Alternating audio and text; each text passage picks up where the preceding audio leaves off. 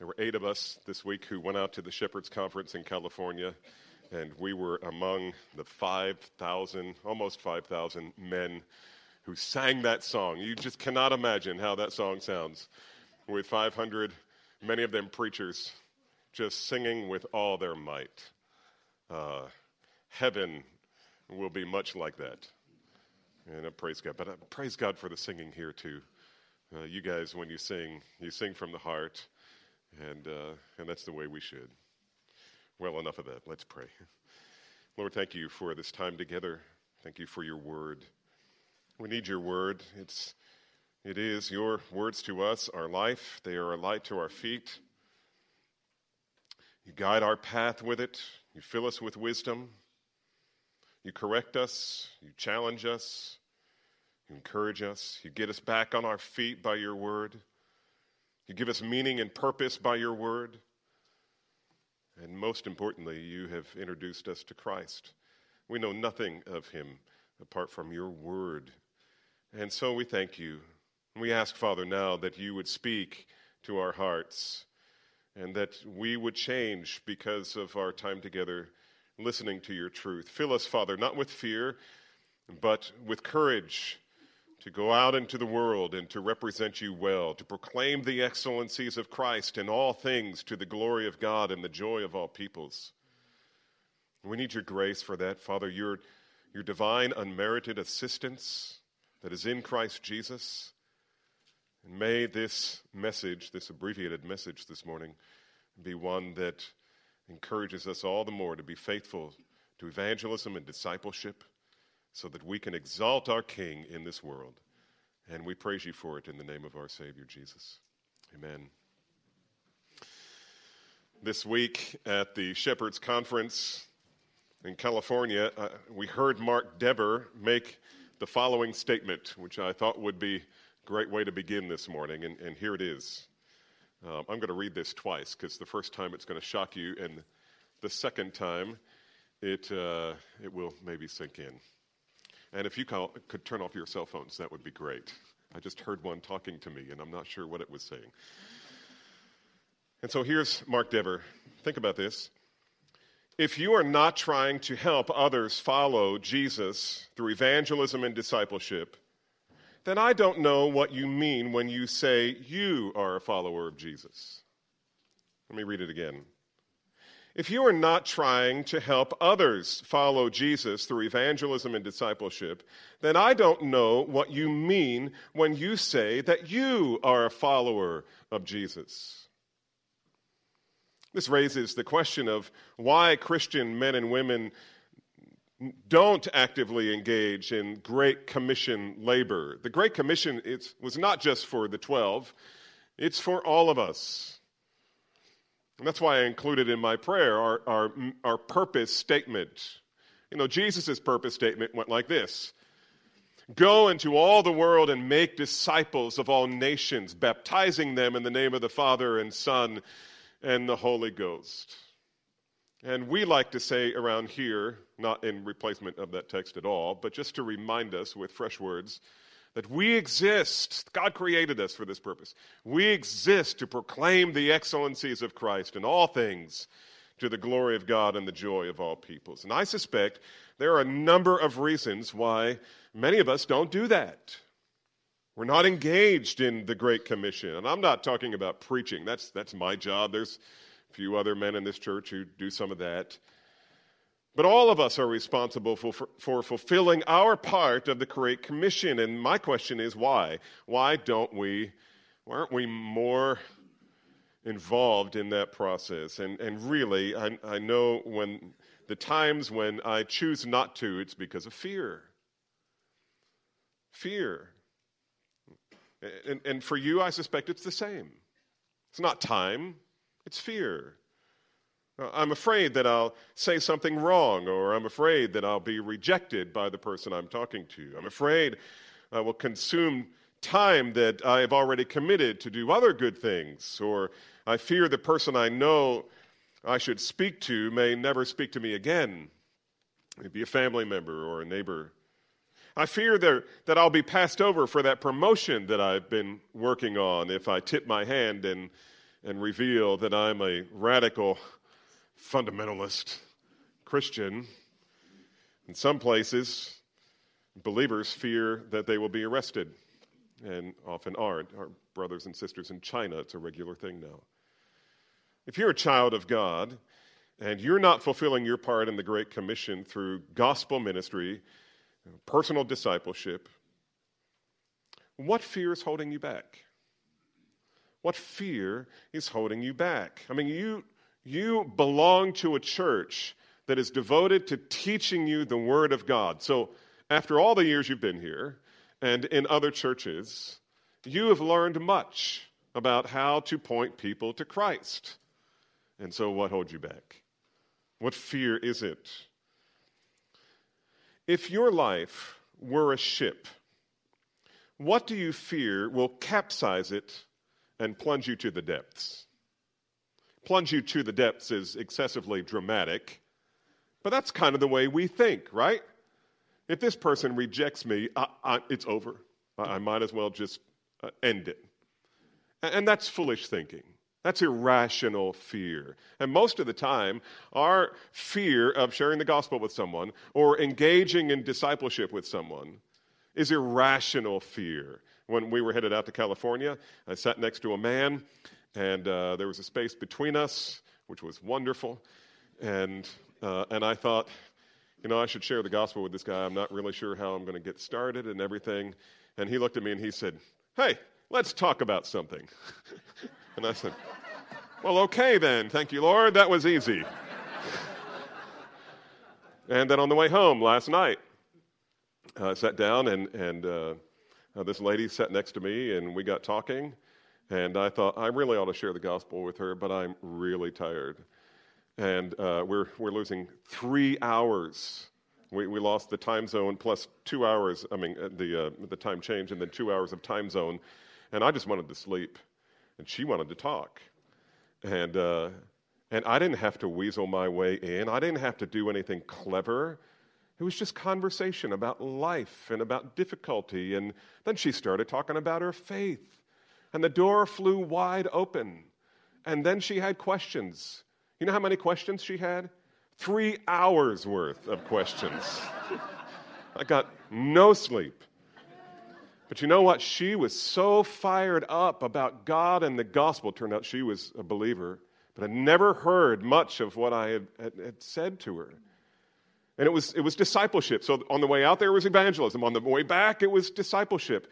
What gives you fear? And what if I, what if I told you that there is a way to stabilize your little boat so that you don't have to be afraid of whatever fears you think may smash up against your vessel? If you've been here for any significant length of time, then you know that I'm fond of using the metaphor of a ship's ballast. I just think it's profound and, it, and simple, and I like simple, and it helps me. A ballast, in case you don't know, is a heavy weight in the bottom of a ship. Sometimes it's made of water, sometimes it's made of sand, sometimes it's rock. It's, a, it's, a, it's, it's something that keeps the ship upright. It ensures that no matter the forces that slam against that vessel to capsize it, the ship will always return to its upright position. Beloved, we need to come to terms with the fact that the Christian life is not like a ship afloat on a sea of no storms. It's more like a ship at sea that no storm can destroy. And if you are a child of God, with the Holy Spirit in your heart and the Word of God in your mind and on your lips, there is no storm that will destroy you. There is no storm that will capsize you.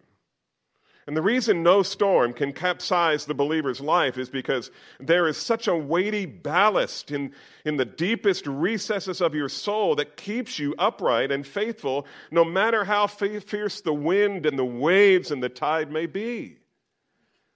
In our context for this morning, Paul offers Timothy and us five huge ballast stones that we should put in the depths of our souls to enable us to take risks whether real or imagined. And, and again, many times the risk is imagined and not real. But to enable us to take risks with strength and courage to fulfill our part of the Great Commission. Now, if you've been with us in 2 Timothy so far, you know this is what Paul is talking to Timothy about. Timothy was struggling with timidity, and this was no time for cowardice. Paul was about to be beheaded. Timothy was going to pick up the mantle. It was his job to pick up Paul's ministry and carry it forward. This was no time for fear. He needed to be bold. He needed to be strong. He needed to be fearless. And, and the wind and the waves that were going to batter his little bark were 10,000 times worse than what we experience. He needed to be ready.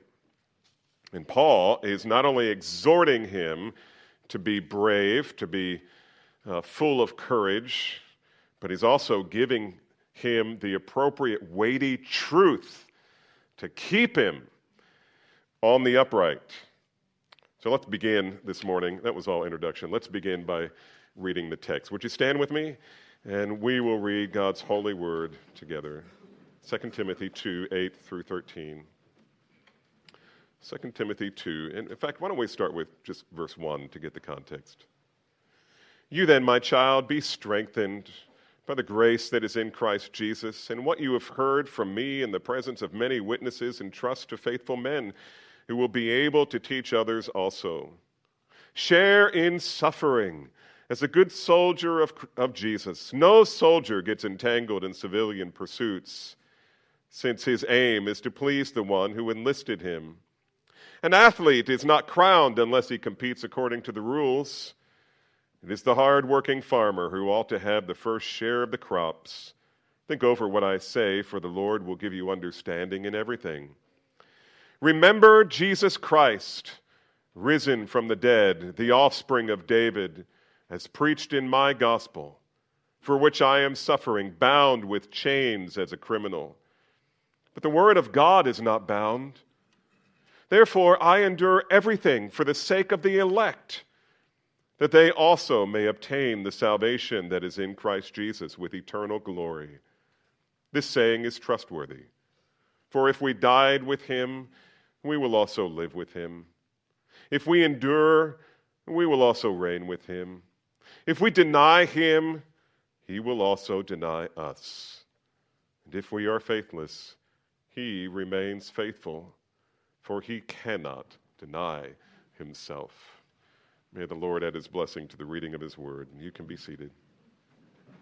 There are five main points that I want to emphasize, though, um, when I realized yesterday this is a Lord's Supper morning, I also realized that I was going to have to cut some of these rocks out for this week.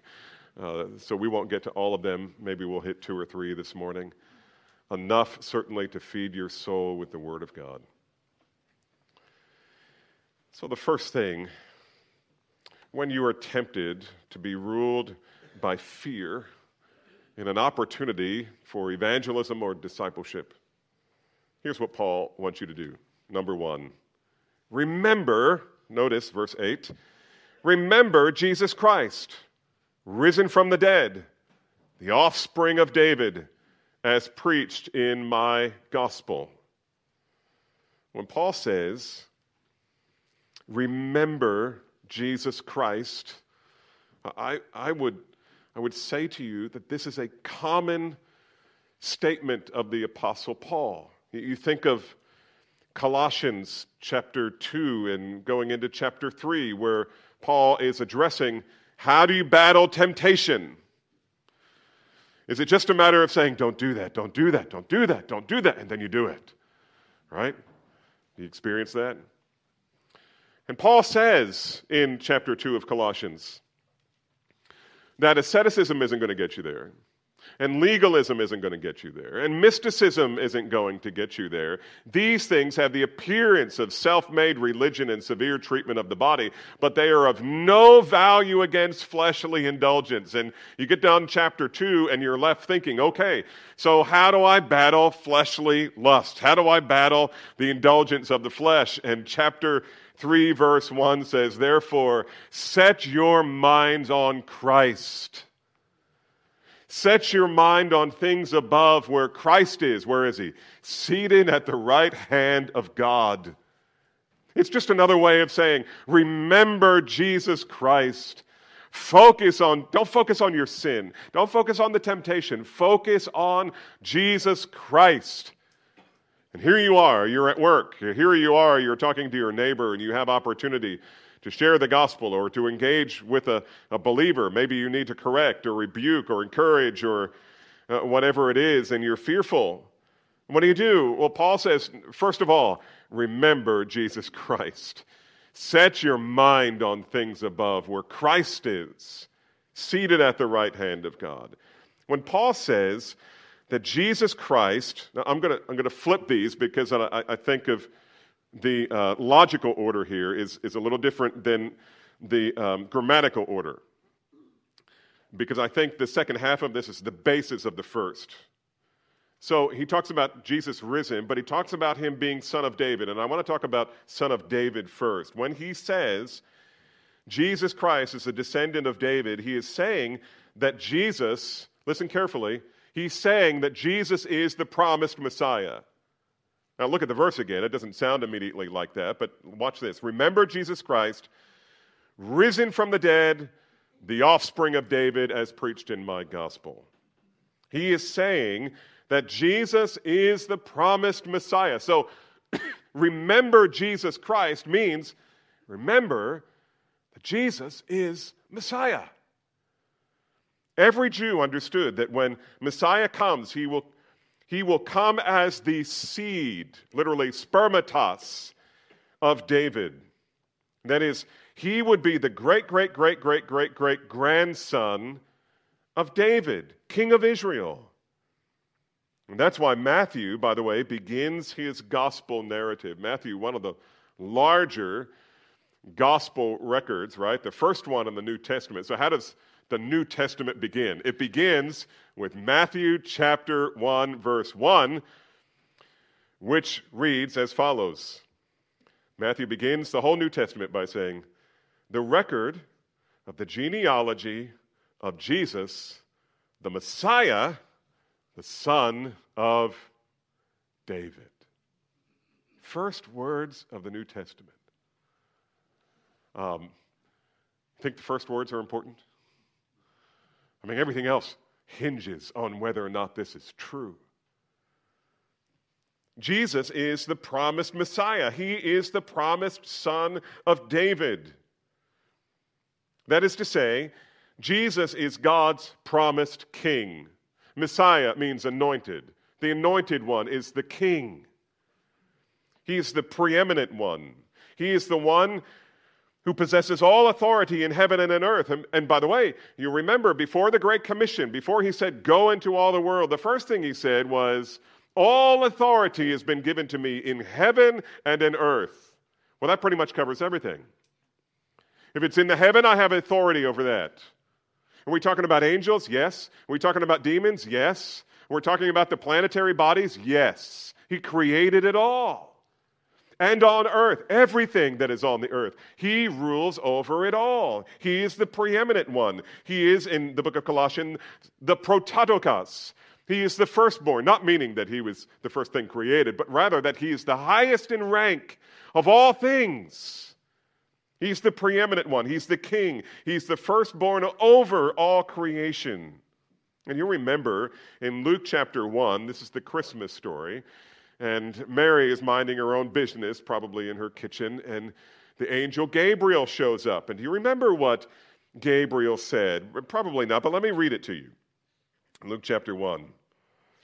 And in the middle of Gabriel's announcement to her, he says this And behold, you will conceive in your womb and bear a son, and you shall call his name Jesus. He will be great and will be called, listen carefully, Son of the Most High.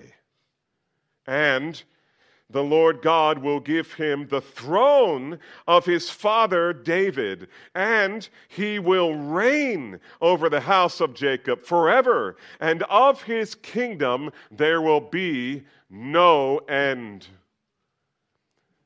Paul is saying, Remember Jesus, the Messiah the seed of David, the preeminent one, who has authority over all things, so that before he commanded you to do evangelism and discipleship, he said, Don't be afraid. Because I own it all. I'm in charge of it all. I am sovereign over all. I am king of it all. And you know what? If the king is on your side, you have nothing to worry about. You have nothing to worry about. In fact, every conversation you have is a divine impo- appointment from your king. In John chapter 1, we're told that Jesus created everything that exists. In Matthew 28, Jesus himself declares that he has the authority over everything exists. Why? Because he created everything that exists. What does all of this mean? Well, if there is no authority in heaven or in earth that is higher than the authority of Jesus, then that means he's the king. He's the king. And so Paul is reminding Timothy, who is struggling with timidity. He's, he's backing up, he's, he's, he's fearful. Paul is saying, Timothy, my son, you have no reason to be afraid. I tell you what, those, that, those are some of the most comforting words to me that come into my mind when I'm about to try to share the gospel with someone, or I'm in a, in a discipleship relationship, and, and, and not all of them are with uh, people who are agreeable to what I have to say. It, it's so comforting to know I have nothing to be afraid of here. God has put this person in my life. God has a mission he's fulfilling. God has put me on mission and he wants me to speak. I have no idea what I'm going to say, and I don't have to worry about what I'm going to say. He's sovereign over nature. He's sovereign over all peoples and nations. He's sovereign over angels. He's sovereign over demons. He is sovereign over all circumstances. He is sovereign over your next opportunity to fulfill your part of the Great Commission. He's sovereign. Why? Because he is the son of David. He is the Messiah. He's the King. And so, Timothy, remember that the King of Kings has commissioned you to go into all the world and make disciples. And he has the authority to use you.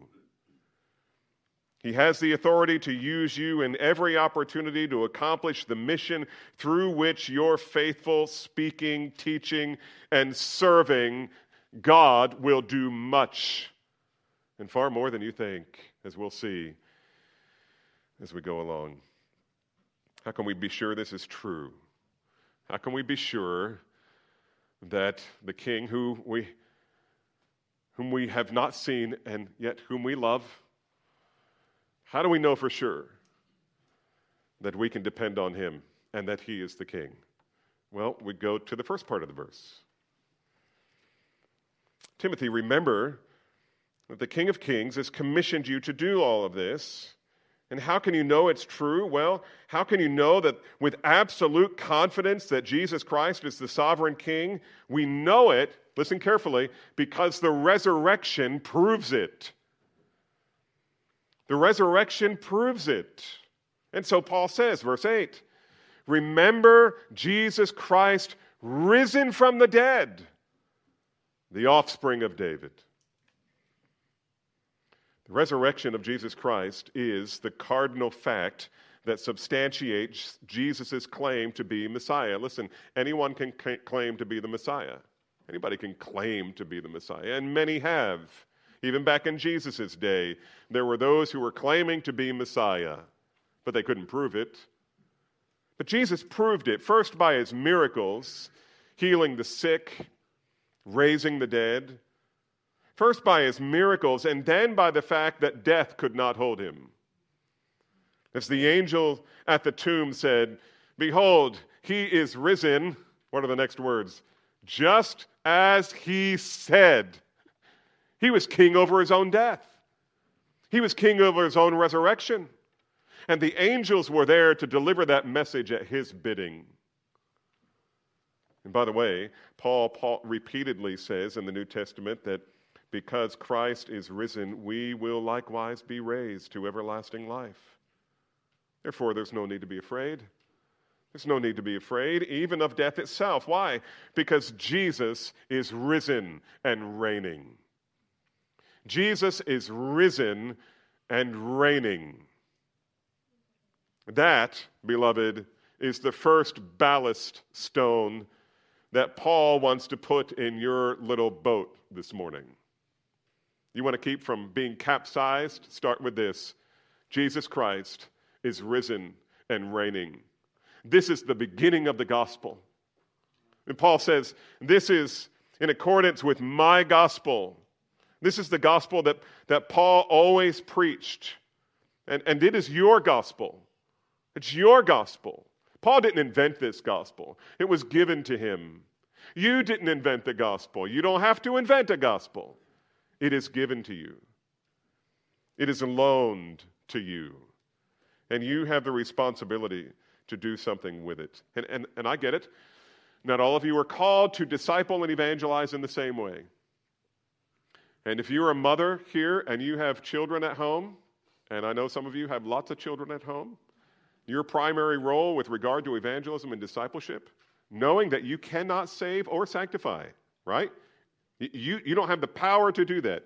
However, uh, just as I have no power to save anyone or sanctify anyone, you have no power to save or sanctify anyone, but it is your responsibility to point your little ones to Christ, to remind them of the gospel, to talk about the glory of Christ in everything that you see. That's why we say we exist to proclaim the, the excellencies of Christ in all things.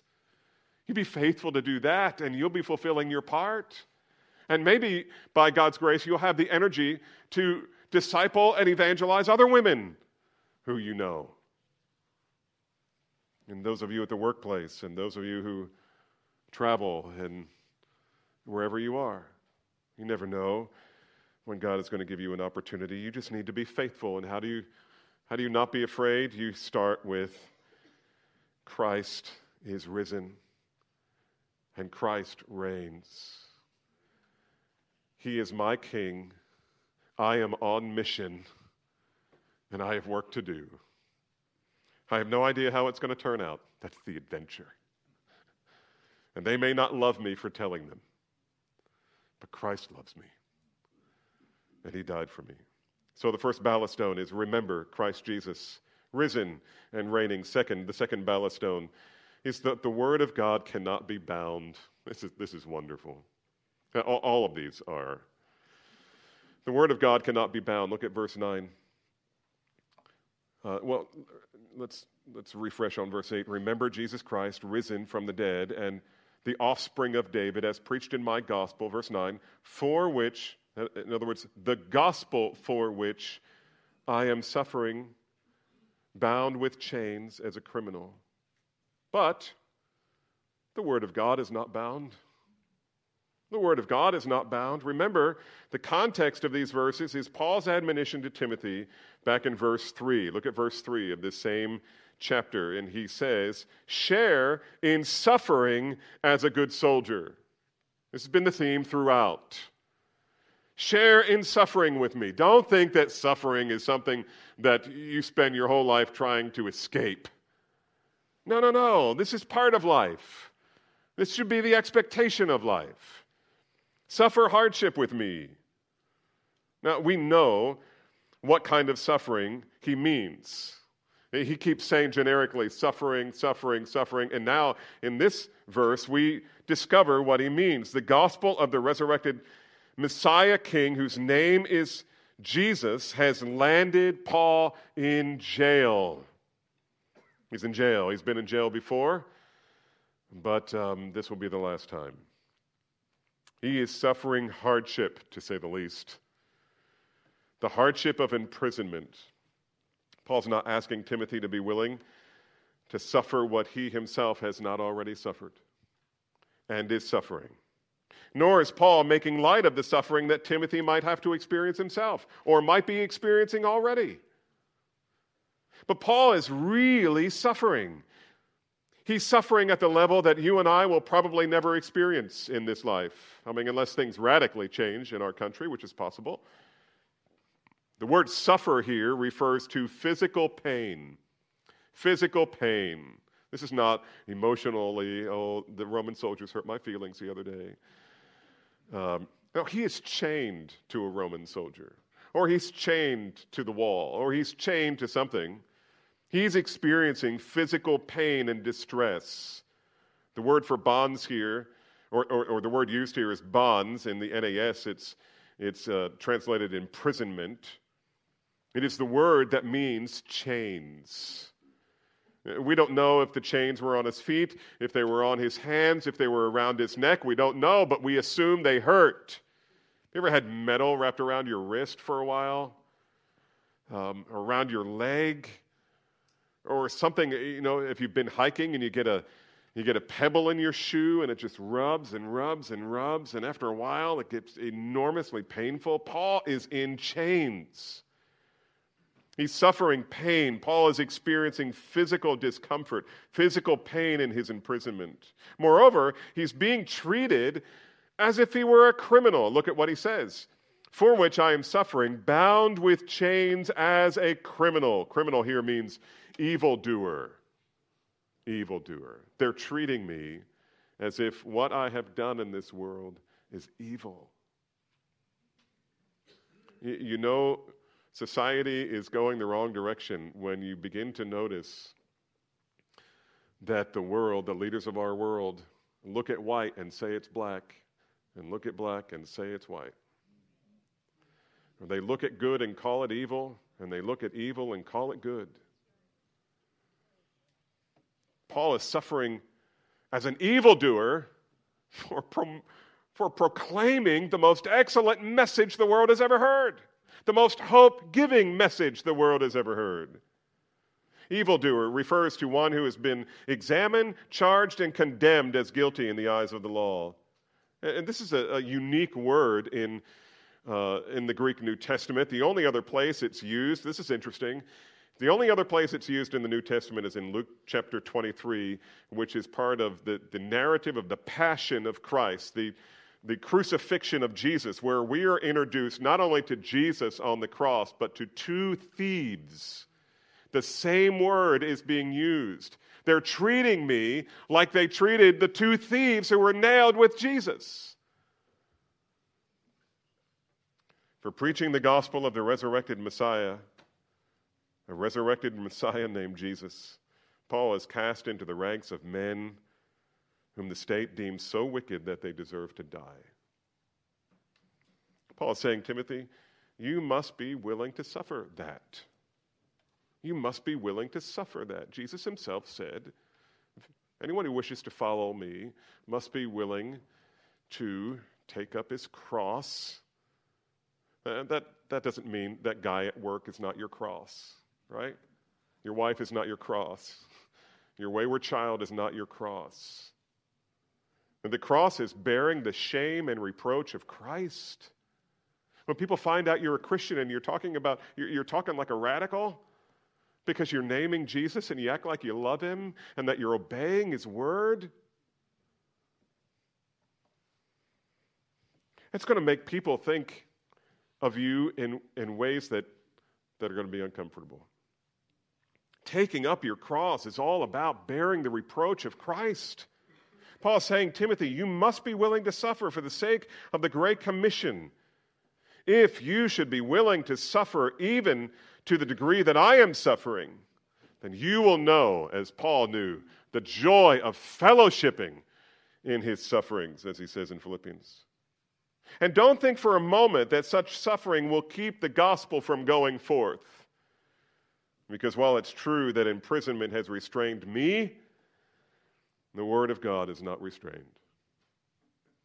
It's amazing what happens when you speak truth. It is truth, and it is meaning, and it is life.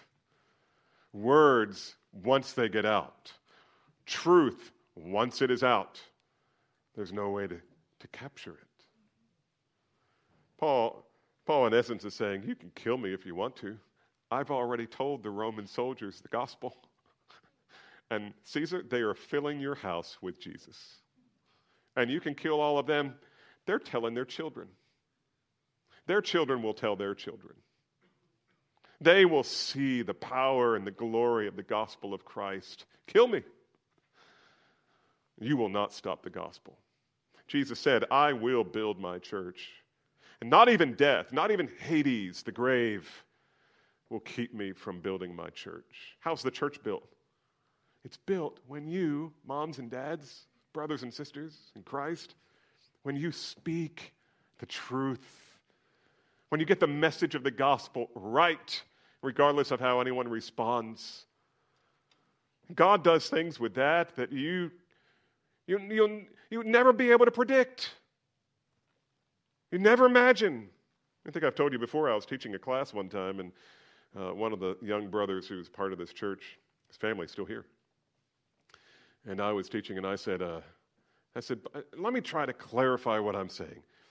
Let's just say that, and I'll, I'll, I'll call him Bobby. Let's just say that I led Bobby to Christ, and I didn't. But let's just say, for example, and then I went on, and Bobby's hand went up, and I ignored him. Dude, I'm, I'm, I'm lecturing here. and uh, Bobby raised his hands again. And I said, Yes, Bobby, would you like to contribute to the class? He said, You did. And I said, I did what? He said, You led me to Christ. I, said, I don't, help me. I don't remember that. He said, One day I was sitting in church and I heard you preach the gospel for the 10,000th time. And I don't know why it was then, but it was then. It's about speaking the truth. It's about speaking the truth. Each of my children who have come to know the Lord, when it happened, we didn't even know it. Didn't even know it. We started seeing changes in their lives. We spoke truth. We spoke the gospel. We called for repentance. And the Holy Spirit did the rest. It's like in the, in the Gospel of Mark, where Jesus says, The kingdom of God is like this. A man goes out and he sows the seed, he comes home, he goes to sleep. When he wakes up, the crop is sprouting and he knows, knows not how. The word of God is not bound, beloved. Do not think for a minute that your labor is in vain. You have no idea what God is doing with his spoken word as it comes out of your mouth. Because Jesus is sovereign king, the word of God is always on the move, accomplishing everything for which God sends it. You know, this reminds us reminds us of Isaiah 55, 10 and 11. Familiar passage. Let me read it for you. For as the rain and the snow come down from heaven and do not return there, but water the earth, making it bring forth and sprout, giving seed to the sower and bread to the eater, God says, So shall my word be that goes forth from my mouth. It shall not return to me empty, but it shall accomplish that for which I purpose it, and shall succeed in the things for which I send it. The word of God cannot be bound. The reason you're a Christian today is, is this. Though the world has tried to stamp out Christianity with every conceivable approach, yet somehow someone made their way to you and shared the gospel. And God took that truth and redeemed your heart, regenerated your heart. And you are a child of God because of it. Paul's ministry is a testament to this reality. You, you may remember back in our study of Philippians, where Paul, in reference to his first imprisonment, Philippians 1 12 through 14, he says this to the Philippians I want you to know, brothers, that what has happened to me, this was his first imprisonment, right? Just been put in jail. What has happened to me has really served to what? Advance the gospel. Don't think my ministry's over. I've just, I just have a new place of service. It has really served to advance the gospel so that it has become known throughout the whole imperial guard and to all the rest that my imprisonment is for Christ.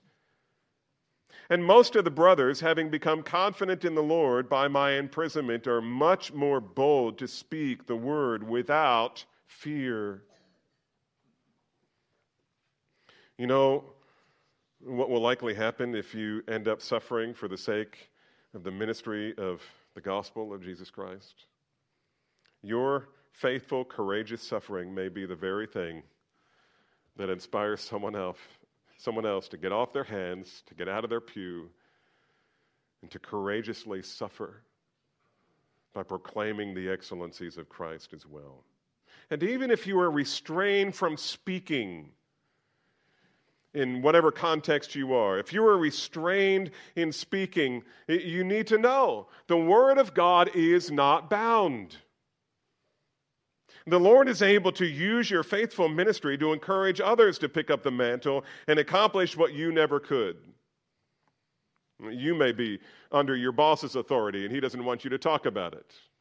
And, and maybe in those circumstances, it's, it's not appropriate for you to, to, to say certain or do certain, certain things in the workplace. Or maybe it's parental authority. Maybe you have unbelieving parents or the civil authority in your hometown. But listen, the Word of God is under no one's authority. The Word of God is the authority.